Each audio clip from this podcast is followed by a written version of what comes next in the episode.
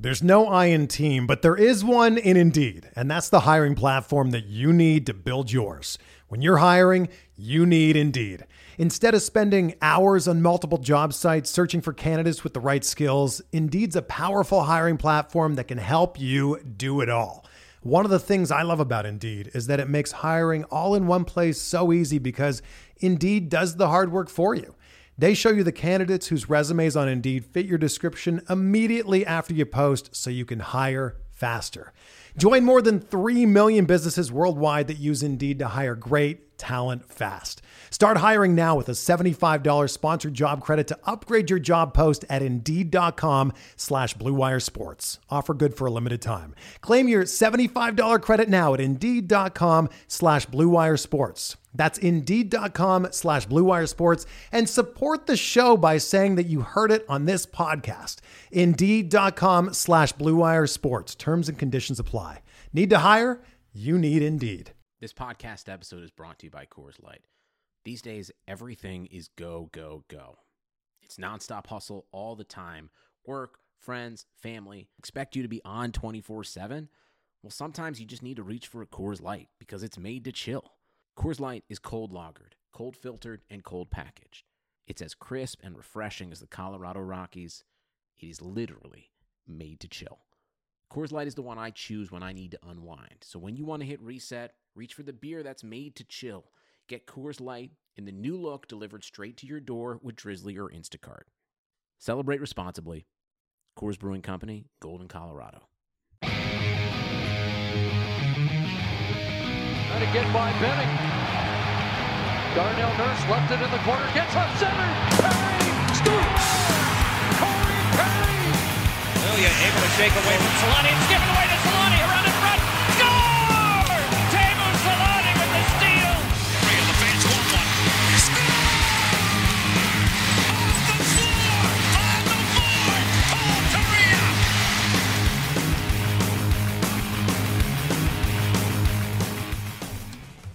So is uh is our power play good now? Is that a thing? it's it's looking like it. Finally. Is it is there some some light at the end of the tunnel for this power play that's been uh well, I I guess it never reached dead last, so I guess we can be fair about that. It was just never kissed it. Yeah. Yeah, it was never 31. it was 30, not 31. But now uh, it's looking better. Ducks power play in December is second best in the league. We'll break that down a bit more later. But they do have power play goals in the last three games, two of which we have to break down. Uh, Ducks lost 2 1 to the Kings. What was that? On Friday? Thursday? Thursday. Thursday. Thursday. Lost 2 1 to the Kings on Thursday and beat the Rangers in a shootout 4 3 on Saturday, so yesterday. And uh, they're the shootout Kings, I guess, now. Yeah, right. Two shootout another wins in, another in the last two games, so not too bad. I mean, obviously, the game against the Kings was a bit disappointing. I thought they kind of played a little bit better after that first period, and, and Jonathan Quick uh, looked like Jonathan Quick from back in, in 2012 and kind of had one of those uh, performances that uh, used to be consistent for him and not so much anymore. But uh, an interesting start to that game because Sam Steele played on the left wing with Yeah. Getzlaf and Terry, which was, uh, I guess, something we've seen a couple times this year. But coming back from being scratched against Minnesota, uh, he gets thrown on left wing instead of center. A little bit interesting there. Yeah, um, I guess uh, you know if uh, players maybe struggling a little bit and maybe try and turn things around, find different chemistry somewhere else with it, and kind of go from there. And um, you know, in that Minnesota game, the, the team looked really good, anyways. So it's kind of you know we want to bring him in. We don't want him sitting for too long, but you know, let's try let's try something new and see see how it goes. Didn't work out that great, but Yeah, and, and we, we need something from Sam Mm-hmm. Steele. I mean, uh, I've been kind of on his side for most of the season, saying he was probably one of the uh, the better four rookies. That the Ducks are young players, I guess, because some of them aren't considered rookies anymore. But one of the Yeah. one of the better of the four, and he's kind of struggled as of late. So maybe playing him with Getzlaf and, and Terry uh, would get him some uh, some confidence. Obviously, that didn't last. He played he played right back to center, playing with uh, Comtois and Terry uh, for the game against the Rangers. But uh, Guhle was sent down before the game against the Kings down to San Diego. Um, not the worst thing, I guess, because Josh Maher is up, and I guess they're just going to give him a, a longer look over Brendan Guhle, but um, not where we expected Guhle to be at this season. I mean, ideally, it would have been him and Fowler together as a pairing that would work out. But somehow, right now, and I got to give credit to, to Erik Gudbranson. He's actually playing pretty good with Cam Fowler. He's been, you know, Guhle's been beaten out by uh, by Erik Gudbranson at this point. Yeah, both uh, first round draft picks, him and Fowler in uh, 2010. So uh, yeah, it, you know, I think Brunson in the right circumstance can be a good defenseman and a top four. You know, if not in the right fit, he's more of a five six. But we were trying to use him as a one two with all the injuries somewhere in there, and so that's just not going to be his style. But the fact that he's playing so well with Cam Fowler is just roll with it while it's happening. And even uh, helped out uh, in the uh, Ranger game as well. He even scores a goal, so first of the season. So it's uh, wherever it works. I mean, whatever you find that works, you just go with it. So it's good to see that because I I've liked the way Branson's played for what he is. Um, and so the fact that he's playing well and gives us, you know, a good top four again, then I'm all about it. Yeah, and and we already talked about this too. I mean, the better he plays, if you do want to explore trading him at the trade deadline, uh, mm-hmm. it's not a bad thing. He's playing well, right? Like, yeah. again, we didn't expect much from him, so the fact that he's actually forming some sort of a partnership with Cam Fowler is pretty good at this point. And it's, it's not the worst thing in the world for Brendan Guhle to go down to San Diego and, and gain some confidence. The last time he went down to San Diego, he played very well, and you know we said the same thing about Jacob Larsson, and we were saying the same thing about uh, Josh Mahura. They're, oh, yeah. All three of them are still young players, and they're uh, they're being asked at times to play top four minutes for a team that's struggling this year. So to get them down to San Diego and play some top pairing minutes down there and build some some confidence and some momentum is, is not the worst thing in the world. Yeah, it takes a little bit longer for a defenseman. I think they say anywhere from 300 games played, or you get to age, I think 24 or 25 or something like that. That's kind of the consensus of when they defensemen will hit their prime, and uh, none of those guys are close to those numbers. So um, that's why you kind of see the the Fowlers, the Brunsons, the um, Lindholm and Mansons. Those are the guys you kind of have to have in there as uh, veteran presence where they're already at least in their prime. Yeah, and and one guy we talked about uh, on the forward side of things, guy that we were a bit surprised didn't get called up when Sam Carrick get called up, mm, yeah. uh, shows how much that I'm paying attention to the goals this year. that apparently Kiefer Sherwood has had a leg injury since November 16th and uh, would play into oh. an obvious reason on why he wasn't called up over Sam Carrick. Not to say he would have been for sure, uh, but yeah. at least that sheds some light on that sense. And you know, he's in Anaheim right now, getting treated for that injury. And uh, there was really no option to call him up. Yeah. yeah, don't feel bad about it. It only happened a month ago, so right on top of it. Hey, at least we at least we weren't saying uh, you know putting up too much flack for for him not getting called up. So yeah, uh, there's a reason to that now, and hopefully he gets better soon and, and he can start playing well for uh, for San Diego. Uh, quick mm-hmm. overview, I guess, of this Kings game. Uh, do you, do you also kind of feel the Ducks maybe shortchanged in this one by a hot goalie? I mean, they didn't play awful. The first period wasn't great. Uh, mm-hmm. But the goals that the Kings scored, one of them was a five on three power play goal. Great yeah. pass from Drew Doughty. And somebody's going to be left open. Jeff Carter was left open uh, in a dangerous scoring area, and he ended up getting a goal. And the other one was kind of a, a rebound that kind of uh, fluky play, yeah. just like slid under Gibson just past Manson, and you know then it was a tap in for was it Luff? Yeah, Matt Luff. Yeah. yeah so there, there yeah. wasn't much much Gibson or the team in general could do on that. I mean, obviously putting yourself in a five on three situation against any team is, is going to be difficult, and it's one yeah. you try and avoid. But other than that, I mean, they they had some quality scoring chances, and Jonathan Quick was on his game. Yeah, I look at that third period where we eventually did get a power play goal, but I mean we mustered up 17 shots, and um, you know, but throughout the game, it's like you said, he was quick was just in a zone. He was he was extremely focused, and the the challenges he made were at the right time, and like it hasn't been all that consistent for him uh, over the last uh, few seasons. So it was kind of a little bit of a return to form, uh, which really kind of helped him out. But they needed absolutely every save from him. So when you're at that point, it just it sucks from a Ducks perspective because you think, okay, you know, we're still not scoring goals, but we're not we're not playing bad. They just they yeah. whatever reason they didn't go in in this one particular game. And you know, if you kind of look back uh, over the last, I think like four or five games now or something like that, they've all been one goal games. You know, a few of them gone to shootout, and uh, even against Washington. So we're close enough in all these games to possibly like this season is hey we're losing a lot of them by one goal next season everyone's up a little bit higher and i think we start winning these ones more by one goal so this is kind of that little learning process you go through the frustrations of it but i wasn't disappointed with their effort especially the third trying to get that tying goal just quick was was a little bit better this time. Yeah, and I think we knew goal scoring was going to be an issue for most of the season. But when you start to see these little improvements and things like the power play and defense, things that maybe weren't ex- you didn't expect to be great this year, but at least better than what they were. Uh, and you've seen that improvement in the month of December. So we talked about the power plays. You know, it's only six games in, but it's ranked second in the league so far, which is an improvement from where it was.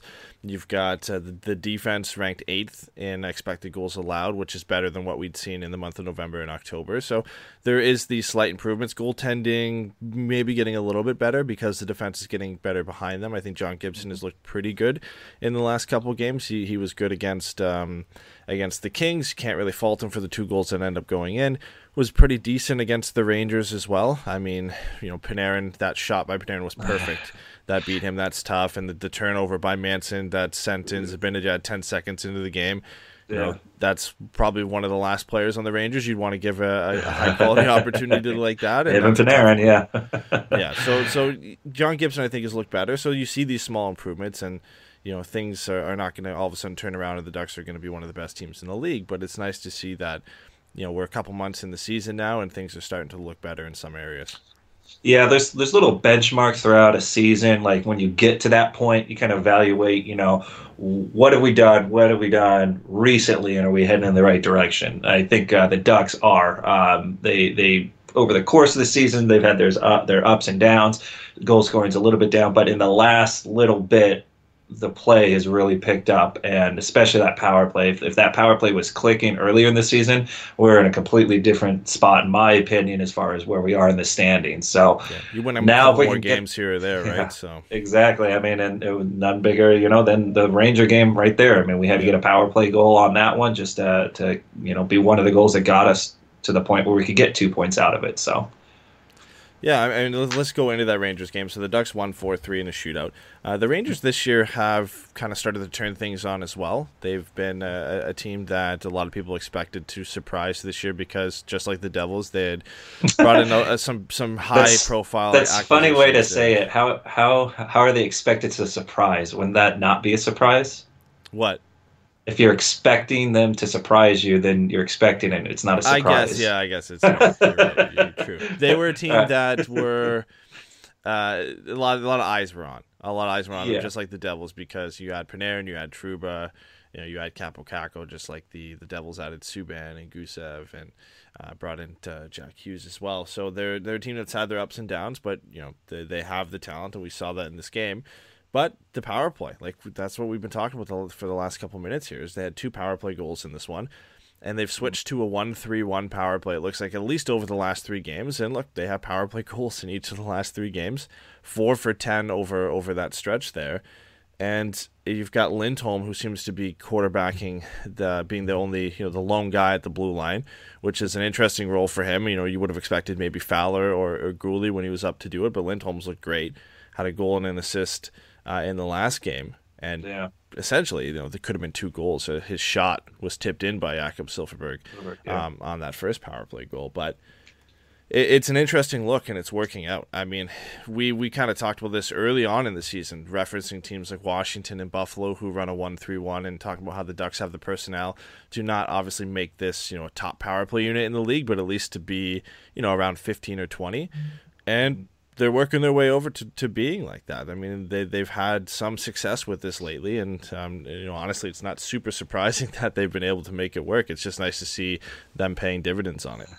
yeah, finally doing it. I mean, uh, that's that's kind of where a lot of power plays are. Um, you know, obviously, I don't think all power plays run that, but it just gives you so many options, and especially when you've got someone like um, Getzlaf, who can be on the, the sideboard or, or, cycle around, and he can throw out so much deception on it um, with his passing. You start having those three guys in the middle, one guy down low. All of a sudden, he's got three or four different ways he can kind of pass it, and then that just makes the penalty killers really kind of have to guess or hold tight, and they don't can't quite challenge nearly as much as we had been challenged. Whenever you were challenging the Ducks they would usually cough it up or they'd run out of options. It was down to one one pass somewhere, and you'd hope you know a panic pass would work out. But now they get set up. There's chances. There's rebound chances, and it seems like wherever the puck goes, if it doesn't go in the net, someone's already close enough to the puck that you know it's not a long foot race to try and catch up to uh, one of the penalty killer units. So I think our puck recovery and retention is a whole lot better with that style as well. Yeah, and, and you got some guys in interesting positions. I guess you wouldn't have expected them in. Rakell seems to be the behind the net guy, which mm-hmm. uh, I, I, would have thought would have been a position reserved for Ryan Getzlaf, but they've got Ryan Getzlaf playing at the right circle for most for most of the time I've seen him on the power play.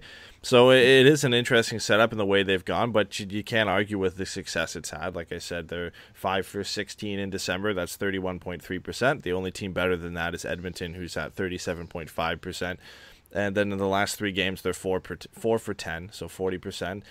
And you know it, it just seems to be clicking. I know it's still kind of a small sample size; it's only six games, but that's enough to say that hey, like this this could work. And there's going to be games where it struggles, but like you know, three the last three games you have four power play goals there something's going right. That's not just luck. So hopefully it continues because it would be nice to see this power play start clicking. And obviously, guys like Rickard Rakell, who are already having a good season five on five, get three assists in that Rangers game. I believe two of them were secondary assists on the power play.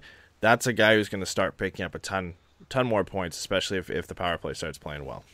Yeah, and same with Silfverberg. Uh, I think Silfverberg's done a, a, good job in that power play, and they kind of have him almost in the middle a little bit, which is kind of good because he can have a quick, accurate release if he's got the space for it. But then, as you saw with the uh, the Grant goal, um, you know he can also quickly take it from the forehand and dish it backhand, and he's good at making passes and finding open players as well. So I think he's a good fit right in that middle, uh, a threat to shoot, but also still a good passing option too.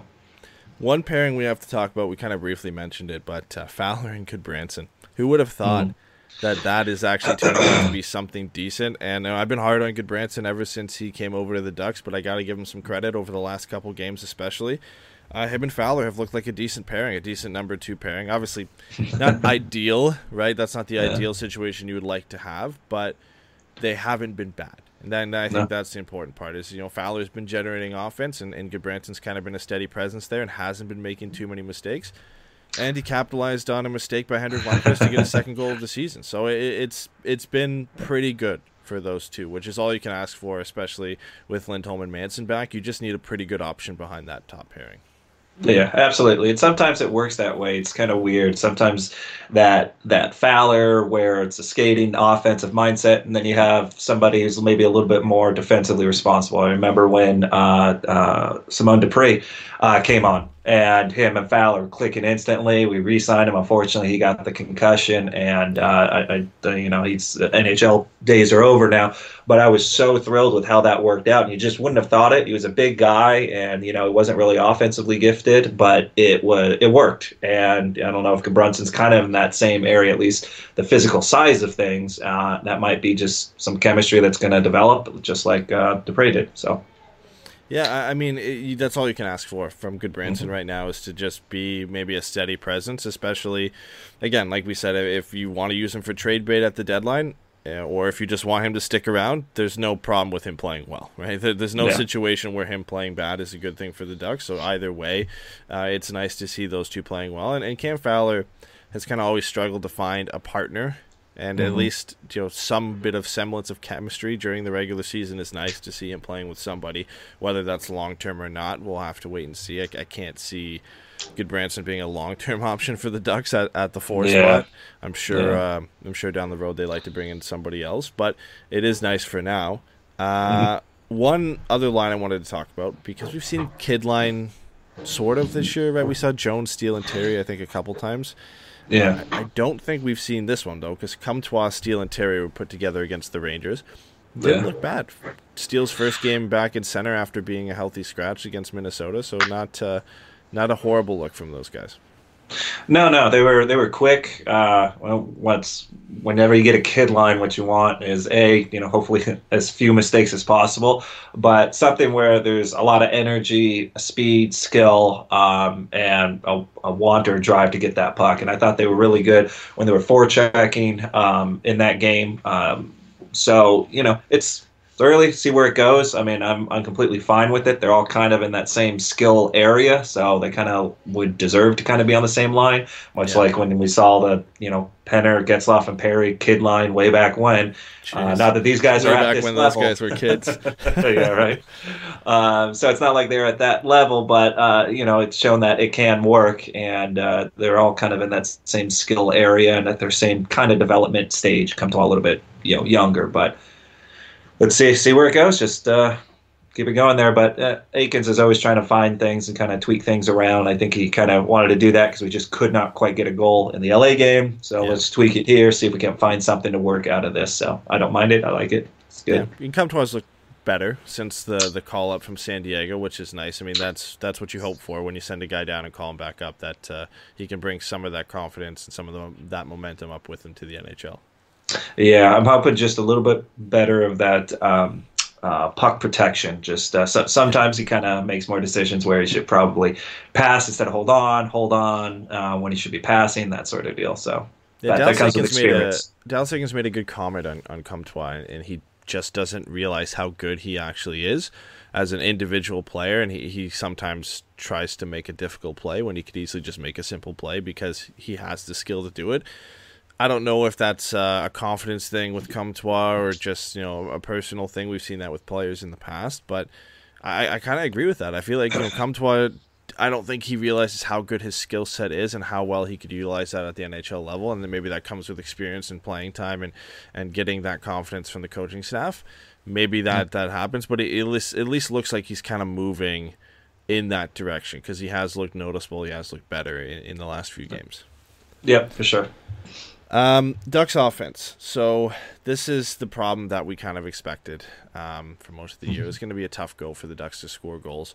Um, but since December 1st, the Ducks rank third in shot attempts per 60, so they are generating shot attempts on net. The problem, and what's been the problem for most of the year, is they're not high quality chances. So they Yeah. rank third in shot attempts, but they rank 26 in expected goals per 60. So you're getting a ton of shot attempts on net, but clearly they are not of the high quality variety. I mean, there's a big disparity there in ranking third in shot attempts and 26 in, in the, the quality of chances you're getting on net.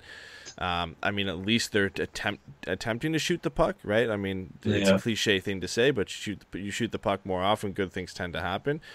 But um, they need to start generating some quality chances, and, and you know it's it's tough to do that when you, you don't necessarily have I guess the, the play driving quality type of players to do that on a regular basis. But uh, the Ducks have to figure some things some things out here. If you're going to generate that many scoring chances, you got to you got to get some more high quality looks. Yeah, and I think uh, maybe it has a, a little bit to do with uh, trying to, you know, go a little bit harder to the net, and instead of kind of making that that extra pass and that shot where you know you're shooting and there's guys in uh, defenders in front of you, and they're kind of easy shots to put away, and like I said, not high danger. Um, whenever it's not a high danger situation, I would just say get more bodies in front, and you can make that same shot a much dangerous shot when there's people in the way.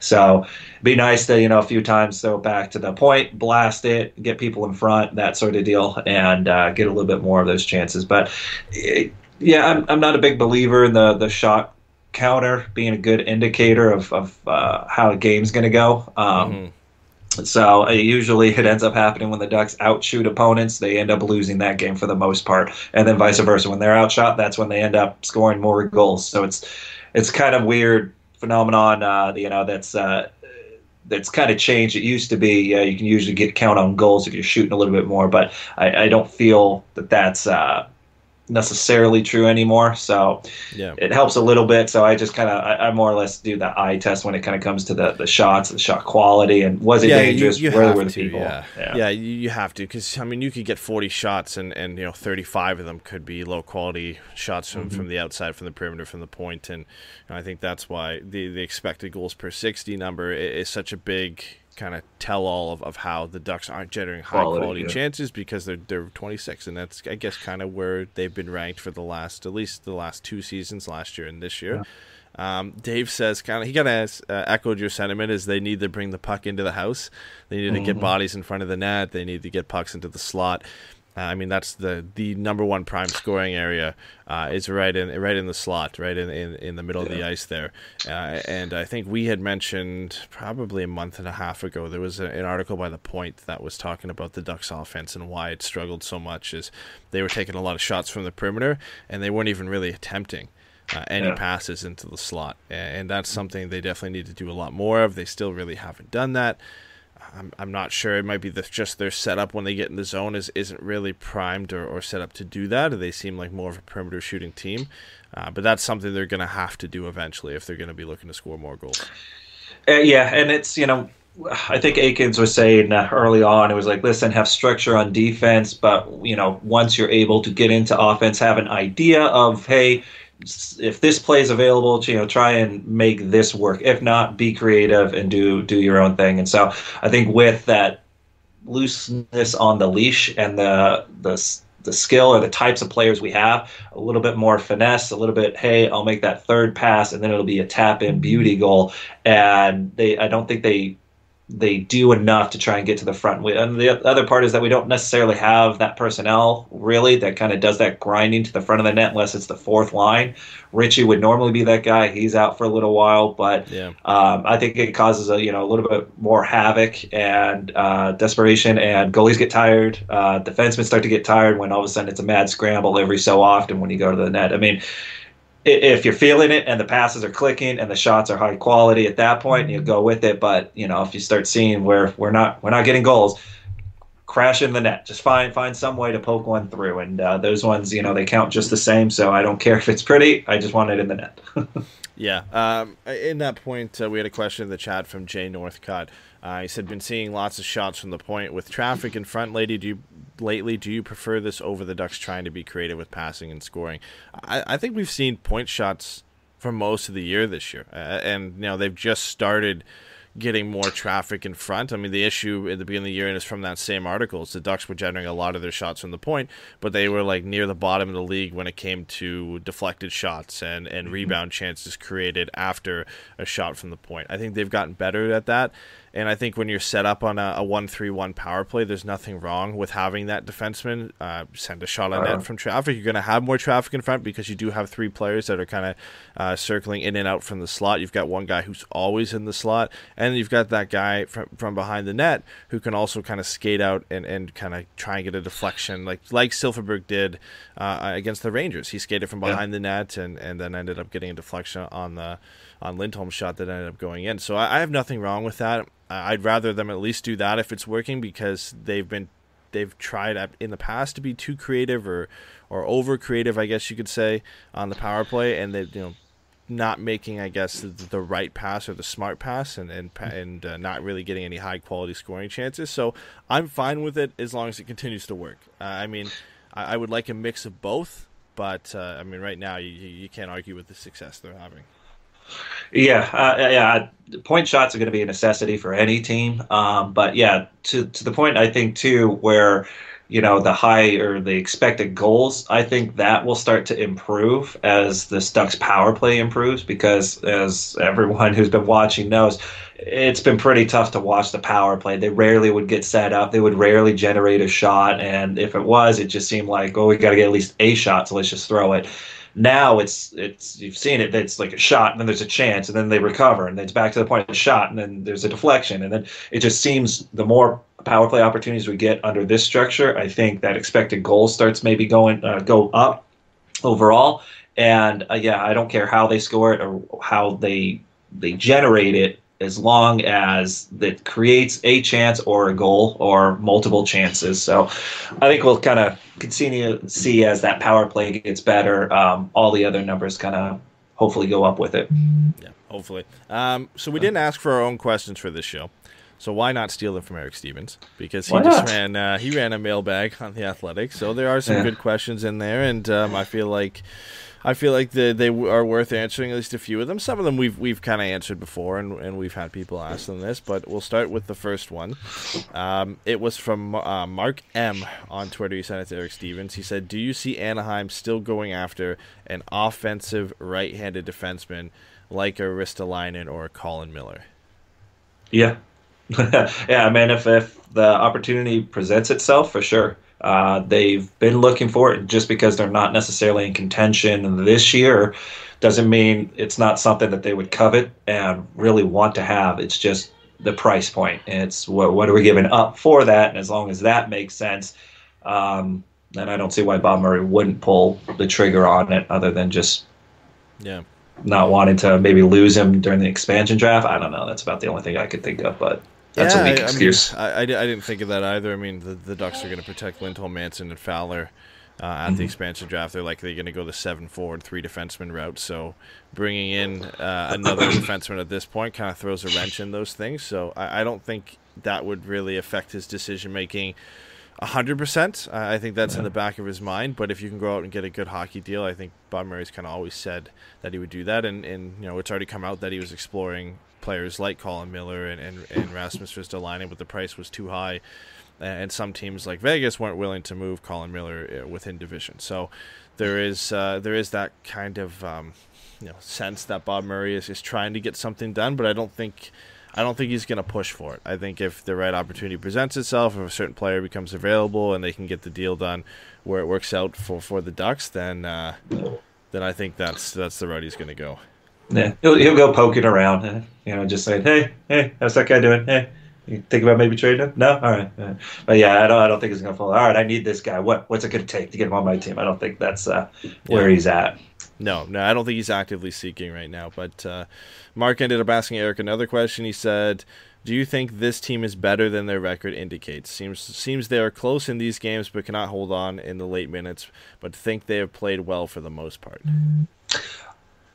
I I think they're right where they are. Where their record shows is how how they're at. Can they be better? Yes. Could they be worse? I mean, consistency wise, yeah. I think moving forward, they will be a better team. We're already starting to see at least the signs of that possibly happening.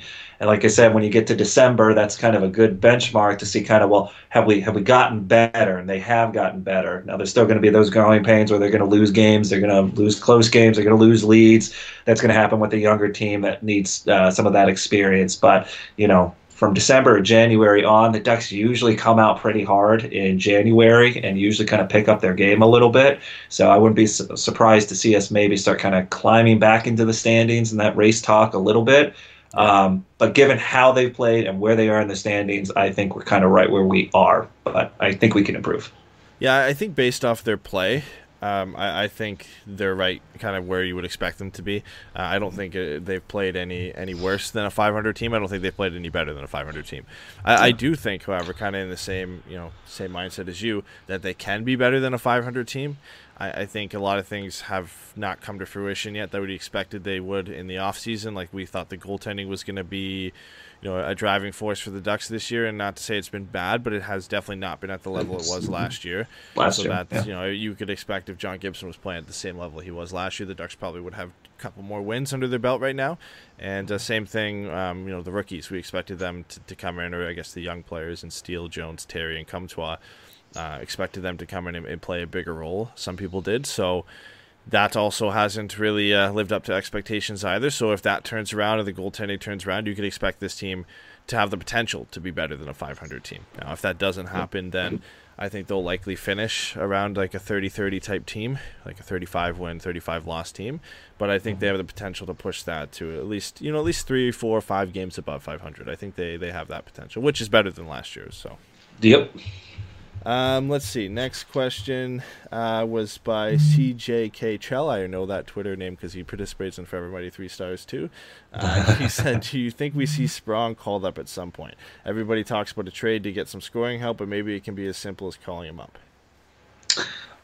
Yeah, they'll call him up when they feel he's not going to be a liability on defense. Um, I mean, that seems to be the only thing really holding them back at this point because I don't think anyone really thinks his offensive side isn't going to be beneficial, um, but it's just going to be at what cost. And if you're not doing the right things to do it, unless you are that Ovechkin level goal scorer or some, Yeah. you know, somewhere in that house, then you can maybe turn a blind eye to a guy who's not going to skate really hard to get back in there, um, you know, or turn the puck over, things like that. You turn a blind eye if someone's really going to produce, and he doesn't really produce. He can, but not for what you're giving up, uh, where someone else will work harder, do it more responsibly, and put up similar, close to similar offensive numbers. So until he's able to do that, or you know, Brass thinks that he's he's refined that part of his game, then I think he's kind of stays down there and might be trade bait.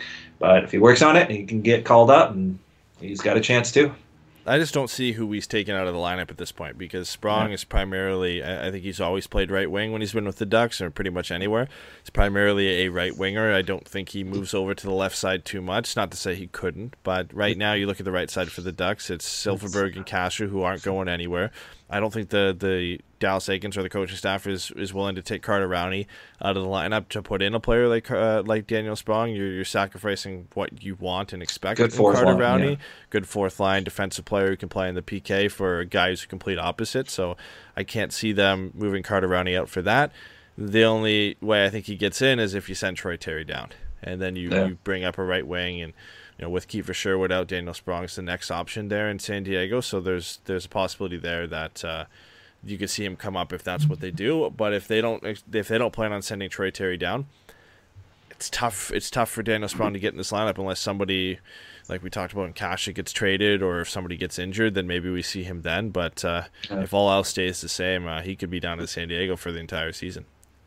Yeah, yeah, I don't see his uh, offensive side any much higher than what Terry is doing or what Terry has the potential to do. And so Troy Terry, they kind of move around in a lot of different places and give him a lot of good looks too. So I don't think Sprong would have necessarily the same opportunity. So I don't know. Yeah, I mean, a lot, a lot of things would have to go right for that, including Sprong scoring a whole lot more goals. So if he's if he's absolutely tearing it up and lighting it up in the AHL where you can't ignore it anymore, yeah, then they might bring it up. But he's he's not at that point. So yeah, he's playing well, but he's not playing that well. Where you, you you can't.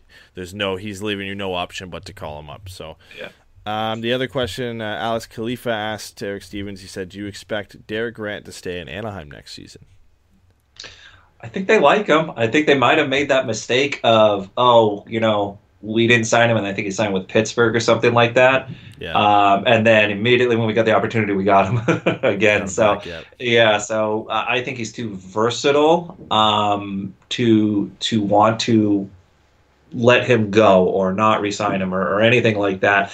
Uh, he he provides a great center depth. He obviously shows now he can actually put the puck in. He's a great uh, penalty killer.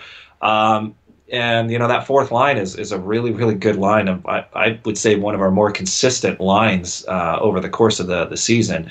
So I like that chemistry uh, and if you can have you know at least one of your lines situated hey this we don't have to worry. These guys are killing it. They know exactly what their role is. And hey they're also producing. So yeah I don't see why you would necessarily want to mess that up unless Derek Grant goes, "Hey, I just scored a whole bunch of goals. I want a huge raise." unless yeah, that's, that's, that's about that's the, the, only, only issue I could see. Um, I don't think they'd pay him more than, than two and a half to be a fourth liner, but I think if you can get him back, I mean, he obviously seems to be you know one of those players who just kind of works with the system that a team is running. Like there's players who can go any anywhere and it just doesn't work for them. I think the a big one this year uh, obviously Derek Grant, but Anthony Duclair is kind of that guy where he's been among a bunch of different teams and just hasn't been able to figure it out. And then all of a sudden he goes to Ottawa this year. He's got 18 goals.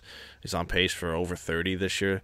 Guy who was always supposed to be a very good player, and he just seems to work uh, with the players they have in Ottawa, the system they have in place there. And Derek Grant seems to be that same type of guy for the Ducks, where he just works in the system, you know, the role he plays there, the system that they're running, just in Anaheim with the team, with the coaching staff. He seems to be a player that just fits there perfectly. So, you know, in that sense, if he doesn't cost too much, I would love to have him back, and I think I think management would love to have him back because, you know, fourth lines having a, a, capable fourth line with chemistry uh, mm-hmm. can win you a game sometimes. We've seen that happen with, with the ducks so far getting that depth scoring getting that scoring from your bottom six. I think derek grant and carter rowney are guys that can stick around here for a while if they continue to play they are no, no, I guess no um, hate towards Nick Deslauriers, but I think there's you, you can kind of recycle him in with somebody else and, and see if you can get a, a more natural fit down there, a guy who can kind of fit um, what Derek Grant and Carter Rowney bring to the lineup in terms of being maybe a playmaker, another goal scorer that can, can chip in every now and then. But uh, I think Derek Grant has more than earned his way uh, into a new contract for the Ducks. Yep, I would agree.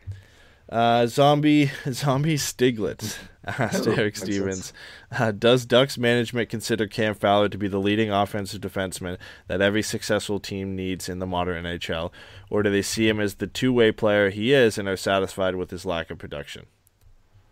He's all, he's having a career year offensively, right? Or he's like That's he's heading harsh. that way. Yeah, that, Yeah. That's, a, that's a bit harsh in, in terms of. I mean, I, I agree he's a two way a two way player more than he is a an offensive defenseman. If it depends on what you label an offensive defenseman as, but Yeah. um, I don't think it's a lack of production for Fowler. I mean, we've praised him pretty heavily this year, and again, being on pace for over forty points, that's significant production by a defenseman. I mean. You know, two, most two-way defensemen, guys who are strictly two-way, like Hampus Lindholm, you would say 25 to 30 points uh, is a high-end two-way defenseman with some offensive skill. But a guy who's putting over 40 or 45, you're leaning into that category where, you know, for me, an offensive defenseman is a guy who puts up 50 plus. Mean, If Cam Fowler is kind of scraping the surface there, that's a very, very good season from a guy who also contributes well for you defensively and, and is just a, a great skater who can get the, the puck out and, and uh, get some. You know, he's been consistently one of the best players uh, in the league when it comes to zone exits. So I Yeah. think uh, I think that's a bit harsh on Cam Fowler. Yeah, he's uh he's his his skating ability just gets him gets him out of trouble where I could just see literally almost everybody else on the team would just try you know, get rid of the puck or cough it up or, or do something and he'll he'll literally just skate around and out of trouble and I've seen it countless times this season. I think the removing the Carlyle part out of his game. Uh, the second he was gone, all of a sudden I saw a much better Cam Fowler at the end of last season. I still see it this season. Uh, offensively, he wants to jump in. This style is much more set for him to flourish in that role. Um, if they're going to give it to him now, is he you know Brent Burns or is he uh, Erik Karlsson? No, he's not going to be that high guy or a headman or anything like that. So you're not going to get that top top guy. But if you, like you say, if you get close to 50 points, that's damn respectable uh, for an offensive threat from a defensive uh, position. So I, I think he's great. I think he should stay there. He can eventually, hopefully, start quarterbacking the power play a little bit more. Um, but uh, he's creative offensively, and he's a good enough skater defensively that he gets himself, uh, you know, gets the puck out, like you said. Yeah. So I, yeah, I I think that's a bit harsh. Um, Alex asked Derek, uh, "What are your thoughts on the Ducks' future prospects? Are you concerned with the current depth of talent?" Um, and I don't know if this is specifically talking. I, I think this also AHL? includes- yeah, I think this includes some guys in the AHL, and I think it also includes Sam Steele and Troy Terry, uh, Max Jones, and Maxim Comtois. Um, personally, my thoughts on their future prospects. Um, you know, I, I haven't bought into the hype as much uh, as I guess others have in, in terms of these guys being potential 50 or 60 point guys. So I'm not as concerned. I think if you believed they could be those guys, then there should definitely be some concern.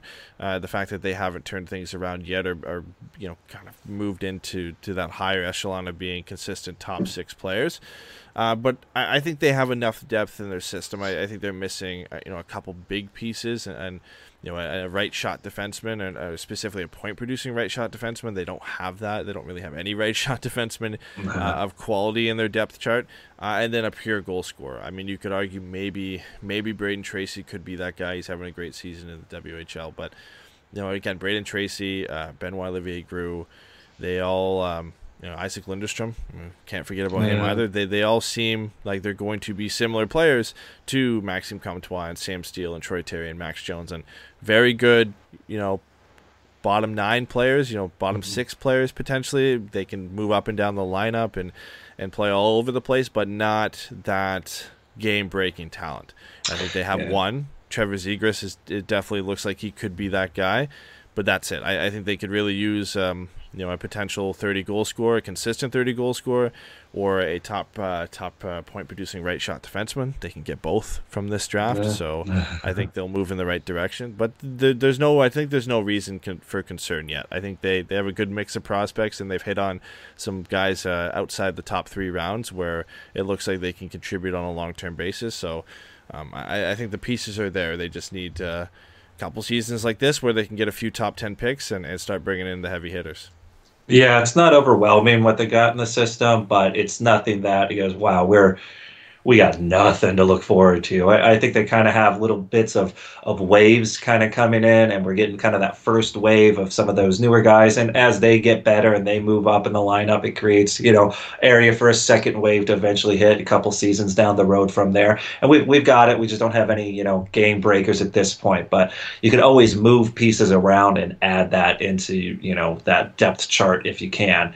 So. Um, you know, it's it's a little too early to tell exactly where everyone's going to kind of place out at this point. So, uh, like I said, like if given a grade on it, I would say you know B B minus something like that. You know, it's Yeah. it's not it's not blowing my skirt up as a you know an amazing thing coming this way, but it's it's you know it's fine, it's decent, it's solid. It's just you know could be Yeah, better. It's solid in the middle. I think that is Yeah. in, in terms of you have a lot of B B plus prospects, which is not a bad thing to have because you need a lot of those guys. But eventually, those guys are going to become fillers to get other players to in Yeah. trades or whatever. You you can only fit so many of them in the lineup. The Ducks are already kind of struggling a bit right now to kind of find that mix of young players and veterans that they have, and that's only going to get harder next year when uh, Benoit Olivier Groulx is no longer eligible for the QMJHL, and he'll, he'll be in the AHL or with the Ducks.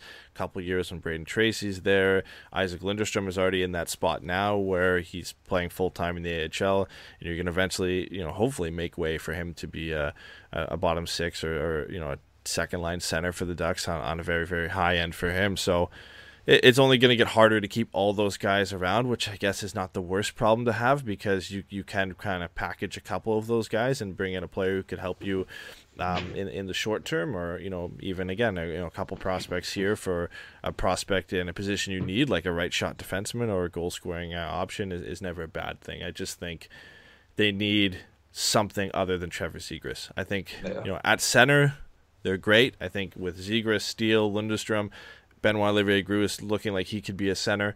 You've got some good mix of high end talent and, and good quality two way players. I just think on the wing, it, it you know with Jones and Comtois, you're not sure what you're going to get goal scoring wise. Brayden Tracey is a little bit too early to tell. They really need something there and a, and a quality goal scorer. And then clearly, I mean, left defense is a strength, but right defense, there, there's nothing there right now.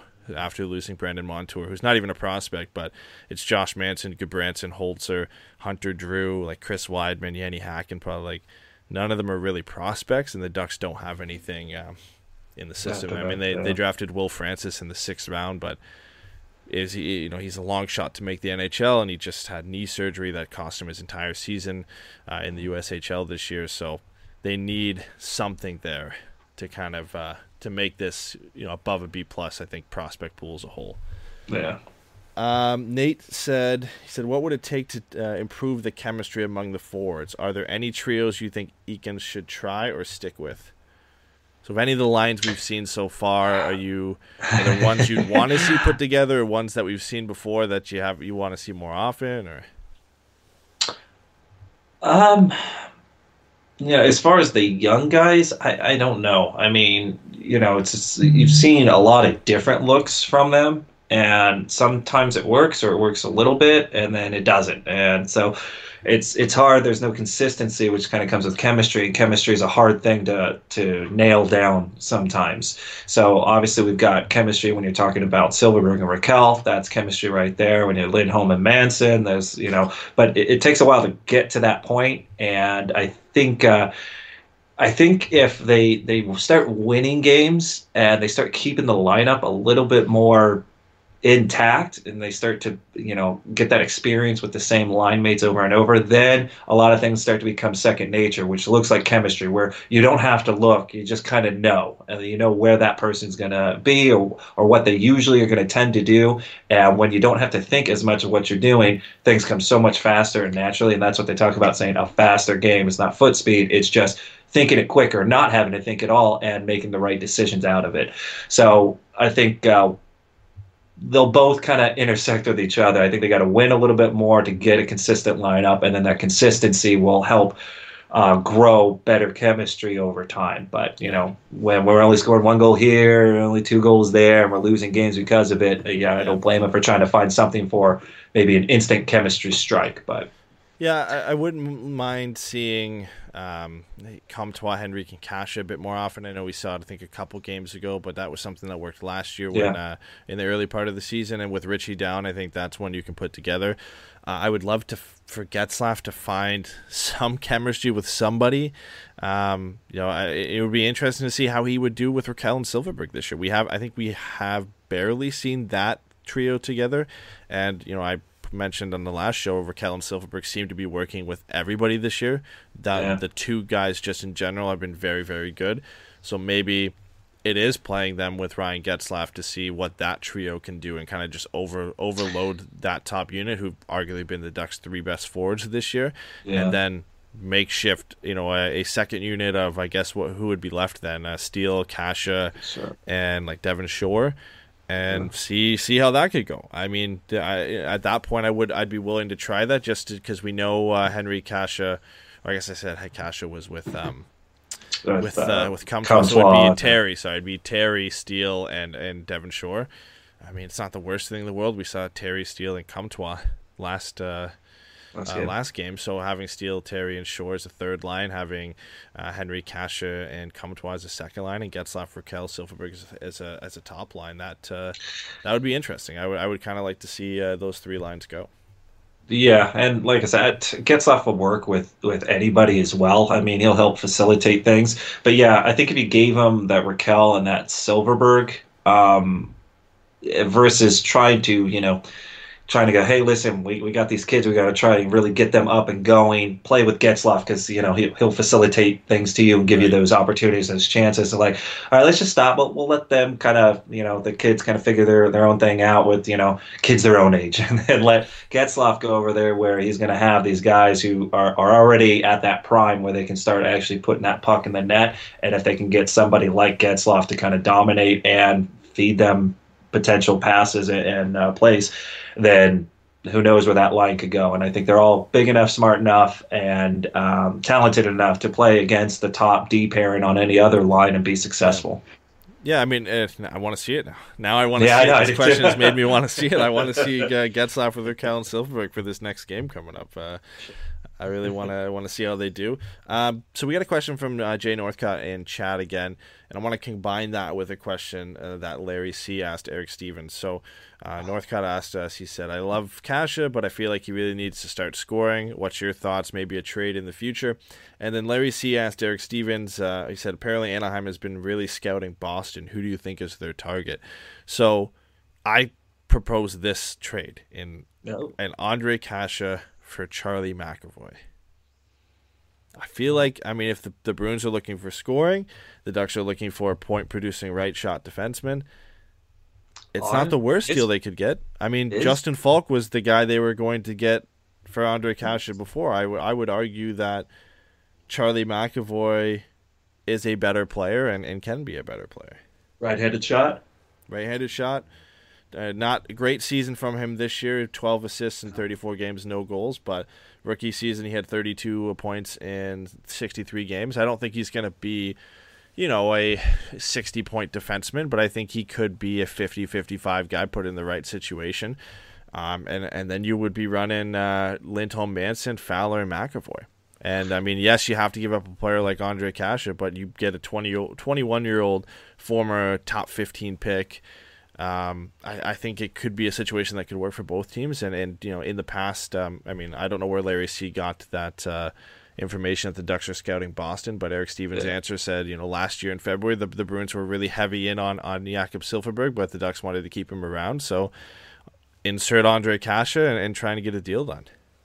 Yeah, I mean, yeah, potentially. I would just, I find it hard to believe that any NHL team would have a 21 year old right handed shot defenseman who was impressive uh, at one point and then maybe having a down season or something like that and then just completely giving up on him so early, especially since it takes a lot longer for defensemen to kind of develop. Although I would love to have him, I just can't really see that that is something that they want to move for Kase, who once again, you know, he's not having a great season right now as far as the offensive side goes. I mean, he, he drives play really well, and if they're looking solely at that, then I can see maybe their interest or a higher value on it, and I can see the Ducks, in my opinion, I, I want to move Kase because uh, I'm still not convinced that he'll get past a lot of his concussion problems. And so, in the way that, in the style that he plays, he, he leaves himself open to, to be bounced around a lot. So, I'd rather do, you know, make him a trade possibility for something. I just, it, it's hard for me to see Boston putting that much value that they're willing to just give up on McAvoy for a guy who's not really putting the puck in the net right now. Yeah, I mean, I, I could definitely see that. Uh, I think you know Boston does have some intriguing defense options when it comes to prospects, but right now Charlie McAvoy is playing top pairing with Zdeno Chara. He's playing second power play. Uh, I don't think they'd necessarily be shopping him. I just mm. don't think they would be opposed if they could get a, a good player in, a player like Ondrej Kase, who you know has the potential to be a very valuable top six forward, and and maybe when you're you know he's not asked to be the guy. Maybe I don't. I guess he's not being asked to be the guy in Anaheim, but a bit more pressure I think on him. And you put him behind uh, David Pastrnak. He's a country mate. They're both Czechs. Yeah, yeah, mm-hmm. yes. He's starting to work here. And right now, Charlie Coyle is the um, second line right wing for them play him with another Czech, David Krejci. Yeah. yeah. Well, oh, that's all you need. That's all you need. There if they're all from the same country, yeah. then, then that's that makes trade. but but honestly, it, it, it does it does have the workings to make sense for both teams. Where you could then you know Boston could roll out Krejci, DeBrusk, and um, and Kase, and obviously Patrice Bergeron, uh, Pastrnak, and Marchand. You move Charlie Coyle down to a third line, and then you move Sean Kuraly down to the fourth line. It gives the the Bruins some more depth up front and some more options that are beyond that that godlike top line. Mm-hmm. Uh, but then you do have that um, that hole that it creates for them on the blue line. So I don't necessarily think they would say no. I think it would be. Uh, you know, there'd probably have to be some more pieces. I don't think it'd be a one for one.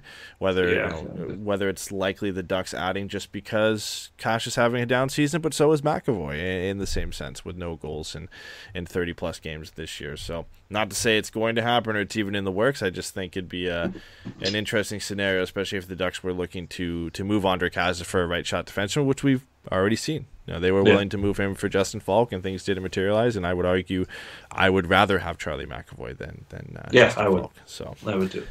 Um, I think that uh, I think that was it. I think the other questions were more personal for uh, mm. for Eric Stephens. Like, what would you do if you how, how you like, doing? yeah, I was like, what would you do if you weren't uh, like a hockey broadcaster? Would you still like hockey? Uh, blah blah blah. But let's then move yeah. in. You know, we're almost at the end of the show, and last time we missed all of our shootout uh, mm. questions. So let's go to the shootout brought to you by Cool Hockey, where we talk all hot stuff from around the NHL. That sounded bad, but I yeah lost my words there. That's uh, all right. We, we want you guys to be educated in uh, other things that aren't necessarily just docs uh, docs ducks oriented. See, you're contagious. Yeah. Uh, so that's kind of what the whole shoot around is, and uh, Cool Hockey presents it. Okay, so two coaching changes. We briefly touched on this last time, but San Jose fired Pete DeBoer just because he's bad. They had to mention that that it wasn't because he did stuff behind the scenes, but because he's just not a not a great coach this year, and it, was, it wasn't working out for the Sharks. And then Dallas fired their coach, but because of things we still don't know, internal yeah. decisions. I think they said uh, he was doing something that they didn't like, and they fired him, and we still haven't yeah. heard why yeah, um, conduct unbecoming or something uh, that is yeah. not in line with management's values, core values. And this isn't just happening in the NHL. Actually, I think yesterday, um, a QMJHL coach for a team that's like third in the league, he got fired because of the same thing. Something happened behind the scenes, internal decision by the uh, management staff there to fire him. I mean, obviously that's not as big news, but it's spreading. It's not just the NHL. All these decisions are things that are happening. Players are maybe coming forward, or, or you know, management saying, "Hey, we don't want to be caught up in a shitstorm here. We know that this has been going on, so we got to get rid of this guy before it uh, it comes back to bite us." But uh, yeah. a couple of interesting decisions there. Let's start with Dallas. Um, uh-huh. What do you think it is? Like, do you think this is a player thing? Do you think this is some other type of personal thing? Like, we have no idea. I think it's maybe a personal thing. I don't know why. I've got no. I mean, no one's got really any information on any of the things. Well, the players don't know um, either. Like Seguin and yeah, Ben that, came out and said, "We don't know what's going on," and yeah, you know, just walked up. Management was here. Management, like, yeah, like we respect like, management's decision, but there's nothing going on with us. So it, it kind of makes me think there was something outside of, of player, whether you know he was doing something I don't want to say illegal because I don't know, but just something unsafe. Maybe he went to a bar, got so. belligerent, started fighting everybody. He's doing something. I mean, I, I kind of hope we hear it at some point. Yeah, I'm interested. dating an ice girl can't do that. Yeah, when you've got the captain and you know the two best players on the team coming out and saying like we have no idea what's going on. Because the team was doing well, playoff position. Yeah, turn things Good. around, and he's a relatively new coach, so a bit surprising there. But the one that's not surprising is the Sharks firing Pete DeBoer. That Yeah. uh, that was bound to happen, and the Sharks were not playing well, and um, you know they were expected to be one of the better teams in the Western Conference this year. So that uh, was felt like it was a bit overdue on that one. Yeah, um, and it kind of came on the heels where you know they they started off so so horrible, and then they they actually kind of turned it around, started heading back up the the standings, but then I think they went on some like five game losing streak or something like that, and um, you know it's just with that inconsistency back and forth, it's hard to to keep that around or keep that going or not make any sort of uh, movement. And as good as that team is on paper and everywhere else, yeah, they lost Pavelski, but I mean, uh, they're just too good to not to, to be where they are. So like if you do that other thing, oh, is the the Ducks team uh, where you expect them to be? Are they under like San Jose is way under based on what that team is, they should definitely already be in one of the top two, I would say, spots in our division. So to kind of give you an idea, at this point, the Athletic just came out um, with expected uh, percentages of teams uh, making the playoffs. So the Ducks have an 11% chance of making the playoffs. San Jose only has a 10.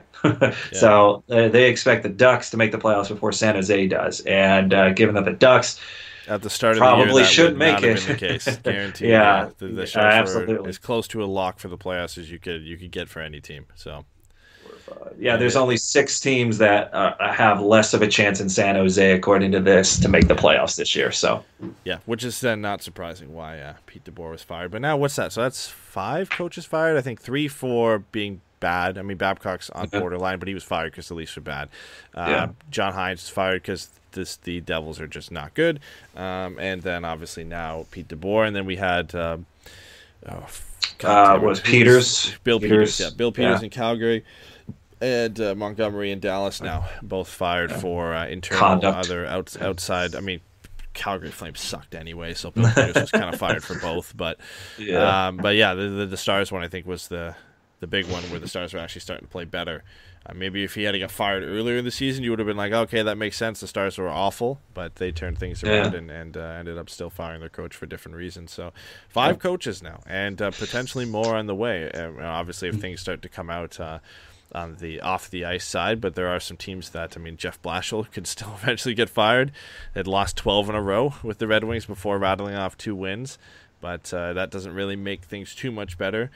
Uh, before we were going to talk about this on the last show, so in their 12 game losing streak, the Red Wings were minus 62 in goal differential on the season. When if you want to know how bad that was, the LA Kings were last in the NHL last year over an 82 game stretch with a minus 61. So yeah, Red the, I think the Red Wings have knocked off I think four points off that, so they're you know uh, only minus 57 now. So it's uh, 58. it's a, or 58, so it's a little bit better. but uh, yeah, they're, they're still there's still a zero percent chance to make the playoffs though. yeah, for good reason. They have nine wins now. I think they had seven um, Yeah. before on, on our last show. So it's uh, a tough stretch for the Red, Wings, and you know it'd be even even more uh, expected. I mean, I, I don't like the Red Wings. I think most Ducks fans probably don't like the Red Wings, uh, especially been Yeah. following the team for, for a long time. Uh, You had your run. appearances here and there, right? So. yeah, yeah. But uh, I mean, it would be it'd be great to see them finish last and then miss out on the top two picks. That would uh, in the draft lottery, That'd sit fine with nice. me. Yeah. yeah, like the Kings last year, uh, finishing second worst worst record and dropping all the way down to five. That was Oh, yeah.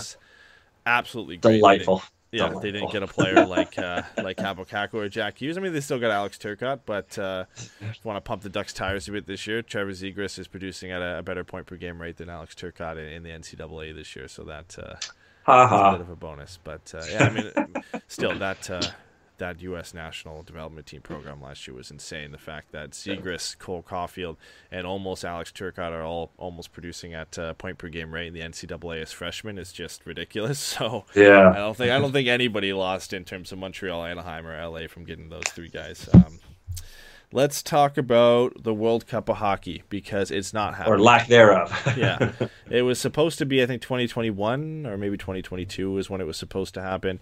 Uh, that's not happening anymore. There may be now it says maybe 2024 2028. Um, I guess the, you know the, the big thing for me is is the World Cup of Hockey was supposed to be the NHL's answer to not going to the Olympics, and uh, now they're not they're doing half either. they're half-assing it. It's like, listen, we really don't want to do anything, but because so many people were bitching about it, we're like, oh, well, we're going to do the World Cup. It'll be our don't thing. It'll be every four years. Yeah, yeah, yeah. And then like, ah, we're not really going to plan very much after this first one. Everyone will shut up after that, and yeah, you know, it'll go Why away can't you again. get it done? Like, what's the what's the reason they can't get it done? That's what I don't understand. It's like, what it what is. Holding you back? Like, there's no, yeah, oh god, yeah, right. Like, you can't find a venue. Venue, I, I don't know. There's got to be some like there's I I really don't they don't know. care. They don't want it. They don't Yeah. want it. Yeah. I think they wanted it, and and it did good, but I think it probably didn't do as good as they thought it was going to do in terms of revenue generation or whatever. And uh, I don't, I don't know why. They, they don't they don't want to do the Olympics, but they couldn't just say no to it. So they tried to come up with this BS World Cup thing, and then they put no effort, no planning, no anything after the first one because they really do not care about it. They don't want to do it unless it's an NHL game or if they're doing an NHL game in a different country, but it's got to count as the the season. So anything that's exhibition in nature, they don't want to have to do it. So um, you know, so they, they don't care. They don't care if it goes it goes bad or never comes back. They just didn't want to hear everyone bitching about the Olympics, but yeah. they'll Which start is- to bitch about it as the I mean, Olympics comes up. I think they're hoping five five to seven years down the road, people don't care anymore. I honestly feel like that's what what they're hoping for because at this point, I mean, I was wrong. excited to see it in a couple seasons, and that already was a long wait, like way longer than expected to have to wait for something like that. I mean, we all kind of understand waiting for the Olympics when the, the NHL players are going to the Olympics. It wasn't like, man, I can't wait for the Olympics. It's just like, ah, it comes every four years and it's great when it does happen, whatever. But the World Cup of Hockey, when at least when it happened, it felt like it was at least going to be an every two years thing and it was going to be something we could look forward to. And now it's like five, I have to wait five or seven years for this. Like, I, I'm not going to care at that point. Like, it's just going to be when it comes out, it's going to be cool, but I'm not going to be like hyped up for five to seven years waiting for this, right? Like, I'm not going to. I'm not gonna actually wait that long for it, so Yeah, and if they're thinking people will uh, forget about, oh yeah, the Olympics don't have uh, the hockey players in, it's going to come around every single time the Olympics come around and the NHL players aren't allowed to play. You're going to get nothing but social media crap, and you're going to take it on the chin. So to just think, oh well, you know, they'll forget about it in a couple of years, and it won't be that big of a deal about the Olympics because they haven't gone in such a long time. I think every time it comes around, everyone's going to start bitching and moaning about it. So. Yeah, uh, it- that's usually how it goes. Uh, As for a couple different other things we had here, uh, Jack Eichel is on a 16 game point streak. Sabres still aren't really your that your good. boy Jack Eichel. Yeah, but uh, the one thing I want to talk about is because when he was with the draft uh, with Connor McDavid, there was legitimate questions about you know, maybe Jack Eichel could be the number one pick here, and, and you know how good is he because Connor McDavid is a generational talent. But I think the, the question becomes now is like how how good is Jack Eichel when you stack him up with other players that were drafted uh, in you know in drafts after him? Um, you know, does he go number one? uh, in a draft with Auston Matthews and, and uh, Patrik Laine? Does he go, you know, number one uh, in, in a draft like with Jack Hughes and Kaapo? Like, how good of a player he is he? Because now he's, I think he's at 48 points, a 16 game point streak, which is the second longest point streak by an American other than Patrick Kane. Patrick Kane has the record at 26. Like, there's a good chance Eichel could hit that the way he's playing right now. Just how good is Jack Eichel? He's good. I mean, he's he's finally getting there. Obviously, with uh, Connor McDavid, it doesn't matter who who you're going to put in next to him. You take Connor McDavid every single time. Uh, but that's not to you know necessarily shortchange Eichel. It's just taking a little bit longer. He's on you know questionably a, a pretty crappy team. But that's usually how it goes because the crappy teams are the ones that get to pick the good guys. So, uh, you know, he'll get there, and I think he's kind of showing that signs that he's there. Is he better than a Matthews? I say it's a little little too early to tell because I think Matthews is one of those players who will also eventually start Yeah. hitting what Eichel's doing now, but probably at an earlier time than than Eichel.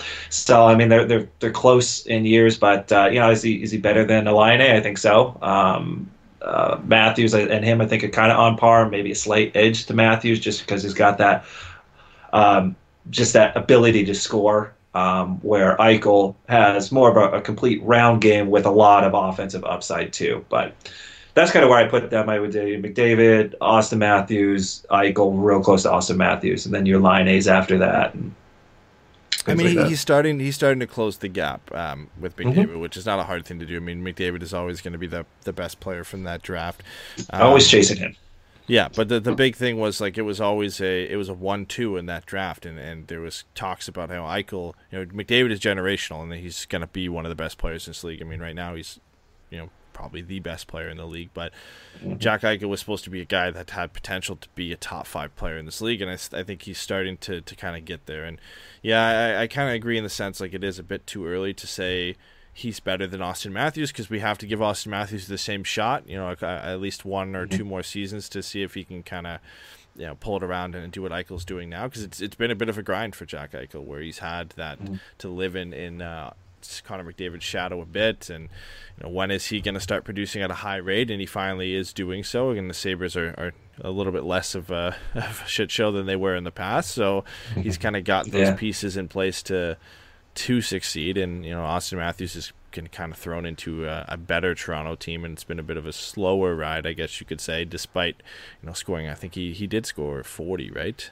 I think. Uh, Matthew, I. Matthews, or he's at least scored thirty so. in back to back. He's been very yeah, good. I think at forty, uh, but as a, a, younger player, it just I, I, don't think he's breaking out, broken out yet to um, that elite level where you're like, oh, he's definitely one of the top five players in, in the league and, and gone on a, a, stretch like that yet. But uh, it is nice to see Eichel doing well. Uh, last last thing I want to talk about, and, and this is my favorite. Uh, this is usually closer to the trade deadline, but I love when players start getting scratched for precautionary reasons. Um, and teams don't think we, we know what it's, what it's for. But uh, Taylor Hall has now missed the last two games for precautionary reasons, and those precautionary reasons are we don't want this guy to get hurt because we're trying to trade him. We're, we're we're at least closer to a trade, close, to close enough to a trade that we don't want him playing because we think we can get one done. Uh, and there's a couple, you know, dot dot i's and cross some t's here to to get this trade over the line. But uh, does he get traded before Christmas? Um, I don't see him unless the deal completely falls through. I, I think uh, every game he's missing, it just I don't know. It just it's more of a distraction. It's like, well, either trade him or don't. Why why is he not playing? And why you know why is the team being held out from having somebody that will help them win if it's not going to happen? So uh, the fact that he's already missed two games is already kind of surprising. Usually, if a trade's imminent, you know, imminent, then you pull the guy out. Hey, you're not going to play tonight, and it's usually that night or it's the next day, maybe the following day. But you don't start going two games and then three, and then you know, and then it doesn't happen. Like it should be imminent. Like it's about to happen. Here it comes. Let's go. Because yeah. he's not gaining any value by not playing. So, and that's going to be frustrating for the player as well. So, I would say, yeah, I, I would assume in the next couple of days it's got to happen. I don't know how much yeah. more they want to keep holding them out. yeah, well, as things work out, uh, his next game is against the Ducks on Wednesday. So, oh. we'll see. Uh, I mean, the, the, the Devils now have today and a few more days, about four days off before they play again, and whether they can uh, work out a trade or not. But yeah, I mean, a guy, say, a guy missing one game for precautionary reasons, that could be true when it's back to back and you've traveled with the team still in Arizona and you're not saying it's an injury. That yeah. uh, that seems more uh, trade issues there. And I mean, yeah. Florida Florida was a team that he was rumored to, that were I guess Florida were rumored to be very interested in Taylor Hall. And they they scratched two of their top prospects in the AHL for precautionary reasons. Aleksi Heponiemi and, and Henrik Borgstrom were scratched uh, two nights ago, or I think maybe last night for precautionary reasons in that game. Mm-hmm. So that kind of heightened the uh, the sense of it. Of course, because he was scratched the first time against Colorado, that also brought some uh, yeah. uh, rumors out because Colorado is also heavily interested in Taylor Hall. I mean, yeah. everybody is probably heavily interested in. Taylor Arizona Hall. was another uh, good one. Arizona is another one that uh, apparently apparently Arizona and uh, Colorado are, are, very very interested. Um, I forget what the other team was. There was a few others who were who are very interested in Taylor Hall and looking to get things over the line. But uh, I, I could honestly see. I mean, if he is not traded before Wednesday and then he's scratched again, um, then it starts to be interesting because I would assume right now the fact he's missed two games, the trade has to be fairly close, and they're working on you know some smaller parts of this deal, probably an extension, which I could see why this could take a little bit longer, and and you know, the Mark Stone trade took longer because of the same reason that the, Traded the sign. Sens were looking to sign him to a deal and then trade him to the uh, the Vegas Gold Knights, and Vegas kind of had to be in on those discussions for a contract as well and what they were comfortable with. So you've got essentially you know an agent dealing with two different teams to sign a contract that works for both teams, right? And his, in a way, his like, yeah. technically the agent has to sign the contract with the Devils, so he has to work with Ray Shero on signing a contract. But then whatever team, let's say for for you know sake of argument here, it's Florida. Their GM has to be in there to kind of say, okay, well, this contract works for us, this doesn't, right? So it, mm-hmm. it, it creates some issues and, and kind of extends it a bit. But I, I think he gets moved. I think December 19th is the last day you can trade players before that roster freeze comes into effect before Christmas. I, I think he's traded before then. I, I think they're so close right now. The fact he's been scratched a couple games that I, I can't see this lasting any longer than that.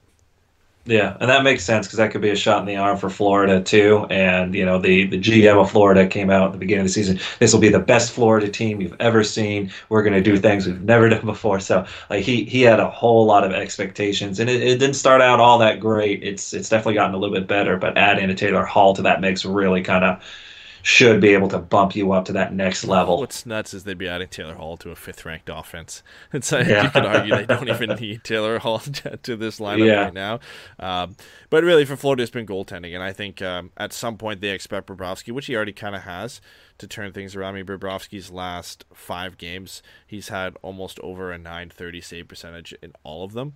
So Yeah. it's been a, a lot better uh, from Bobrovsky as of late. But you know, despite that, his save percentage on the season is just 900 with those last five games uh, in into uh, effect there, so that you can kind of see how bad he's been at the beginning part of the season. At some point, he's going to get back to you know close to a Vezina quality goaltender, and if you add a player like Taylor Hall to an already top five offense, this becomes a very very scary team. Arguably, a team who could compete for not just the Stanley Cup, but for, you know for top in the in the Eastern Conference on the regular season. Because But they may not, but they may not even be top Florida team. Who do you think's better if they add uh, Taylor Hall? Who do you think is better on paper, Oh. Florida or? Uh, I mean, you can Tampa. you- goaltending. It's fairly even because Bobrovsky and Yeah. Vasilevskiy have both been have struggled this year. But before the, I think you know before the season, you would argue they were it was them and Gibson as the top three goalies in, in this league. So you've got you know two of the best goaltenders. It's fairly even there. On defense, you got to give an edge to. Uh, to Tampa Bay because just because of Victor Hedman, but I think Yeah. you know in their own right, Florida with Keith Yandle the way he's playing, and obviously with Aaron Ekblad and Anton Stralman, they have some good defense depth there as well. Uh, and then on forward, right now, you'd have to give the edge to, to Tampa Bay, despite Kucherov struggling to start the year because they've got Point and Stamkos and Kucherov. But yeah, Taylor Hall into a mix with Huberdeau and Barkov and Hoffman and Dadonov and Trocheck. Like all of a sudden, you you would probably have to give the edge on offense to, to the Panthers. I mean, the fact Yeah. again they're, they're 15, 12, and five with the top five offense. It's be, been because of goaltending this year that they've struggled. I could see Florida being the best team in the Eastern Conference, which is tough to say when you've got Boston and Washington there. If they add Taylor Hall and get uh, a consistently good Sergei Bobrovsky. yeah. All right, well, that's it. That's all we've got. Uh, oh, we forgot to preview the next two games. I, I guess we'll just give quick predictions because we're, we're kind of over our limit here. But they've got the Flyers on Tuesday and the Devils on Wednesday, so that means we'll likely not be back until Thursday with the show because we try and not, not- do them on Not game do days. it. Game days. But back Yeah. to back, um, kind of good thing that the first game of the back to back is against the Flyers. Flyers haven't been anything spectacular this year, but they they are 17, 10, and five. That's going to be the tougher game. How do you think that one goes? It's in Philly, I believe. Yeah, it's in Philly. It's in Philly. I don't know. It's always tough when they start a road trip, and they've got six games, or sorry, they got four games in six days, including two back to back. So um, I think they they take what they did with the Rangers and hopefully kind of build on a little bit. They've been playing good hockey. If that power play actually starts clicking, uh, you know, you know, just keeps doing what it's doing, I can see a win over that. Um, and then they get New Jersey the next night. New Jersey's kind of a dumpster fire, um, which usually means the Ducks will lose to that dumpster fire. but um, I, I can if see Taylor Hall's winning- even there, right? He might be. yeah, gone by yeah, then. who knows? Yeah, so um, I, I, think we can definitely take the Rangers. Uh, I think Philly would be uh, an interesting one, but I, I, think we can take Philly and actually start a, a winning streak, which I think we haven't had a winning streak since November. yeah. So uh, early November. So it'd be nice to, to get one of those things again. That'd be good. I mean, they, are so close to having three wins in a row. If they had a, if they, if Jonathan Quick didn't have the game he did, they would be on a three-game winning streak right now. But uh, I mean, yeah, the, the, Flyers game I think is important on how the, the second back-to-back is going to go. I, th- I think they have the potential to win that. The Flyers, despite having a 17 10 and 5 record, haven't been that great lately. Uh, goaltending's been an issue because Carter Hart's been you know kind of inconsistent. He's had one good game, one bad game. Usually that's how it's gone for him. So hopefully that bad game is against the Ducks.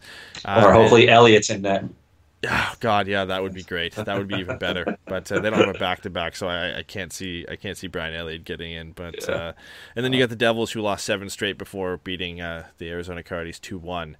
Uh, in their last game, and uh, they're in a similar spot, except they get more bad goaltending than good. But Blackwood was the reason they got that two-one win against the Coyotes uh, last night because he had a, an outstanding performance. So most of the time, you can bet on the Devils not having a good goaltending performance. So I think that the Ducks are it's a safe bet to say they, they should win this game, especially with um, you know the, their improved play as of late. So at least yep. two points, potentially four. I think I think they have the potential. To likely to, yeah, I, yeah. I think it's more likely than not they get four, but it all kind of depends on that Philly game. Yeah, that that Philly game is a bit of a wild card because the Flyers like randomly have a pretty decent record, but anytime yeah. I've seen them play this year, they haven't looked that good. Uh, and then a quick look ahead to the weekend. It's, it's the the week of back to backs this year because we've got yeah. this week we've got uh, Philly, then New Jersey, and then Saturday Sunday you got the Islanders and the Rangers again. Uh, two really early games, early really early for you guys. I mean, for me it's mm-hmm. one and twelve thirty. For you guys, well, that's 10, 10 and 11 30 games this weekend. So Man, I mean, yeah, I'm gonna miss all of them. third, no, what is this? A Thursday and Monday show? I think this was the weekend we looked ahead to at the beginning of the season. Where like this is going to be a yeah, weird like, week for podcasting. Uh, yeah. is, is Sunday? Sunday has to be the last game before Christmas, right? Yeah, or for the Ducks, yeah. Yeah, yeah so I, think. I guess expect us with a Thursday and Monday show. Monday, so Monday December twenty third, and then yeah. uh, you won't hear much from us over Christmas until the Ducks play the Golden Knights on December twenty seventh. So yeah, short of short of things on Twitter. Yeah, yeah, we're trying to get better with that. We've been kind of lackluster with our, our Twitter and I guess even our podcasting scheduling this year. I mean, we we uh, we we relayed all this to you guys on the last show, mm-hmm. but we're working on getting things better. Hopefully, Pat will be back on the show um, mm-hmm. this week coming up. I, I, know it's been what four shows since you guys have seen Pat. Yeah. Know, he's alive. He's alive. Everyone. He's alive. yeah. No, RIPS. He's he's still here. He's just yeah. finding it uh, difficult to schedule. That's I all. know some people were were ready to riot, but. Uh, uh but uh, Pat will be back. But anyway, thanks for joining the show this week, guys, and uh, we'll see you on Thursday. Never miss a moment of Wizards action with Monumental Sports Network. Get live games and stat tracking, plus new shows and your favorite personalities all in one place. Learn more at WatchMonumental.com.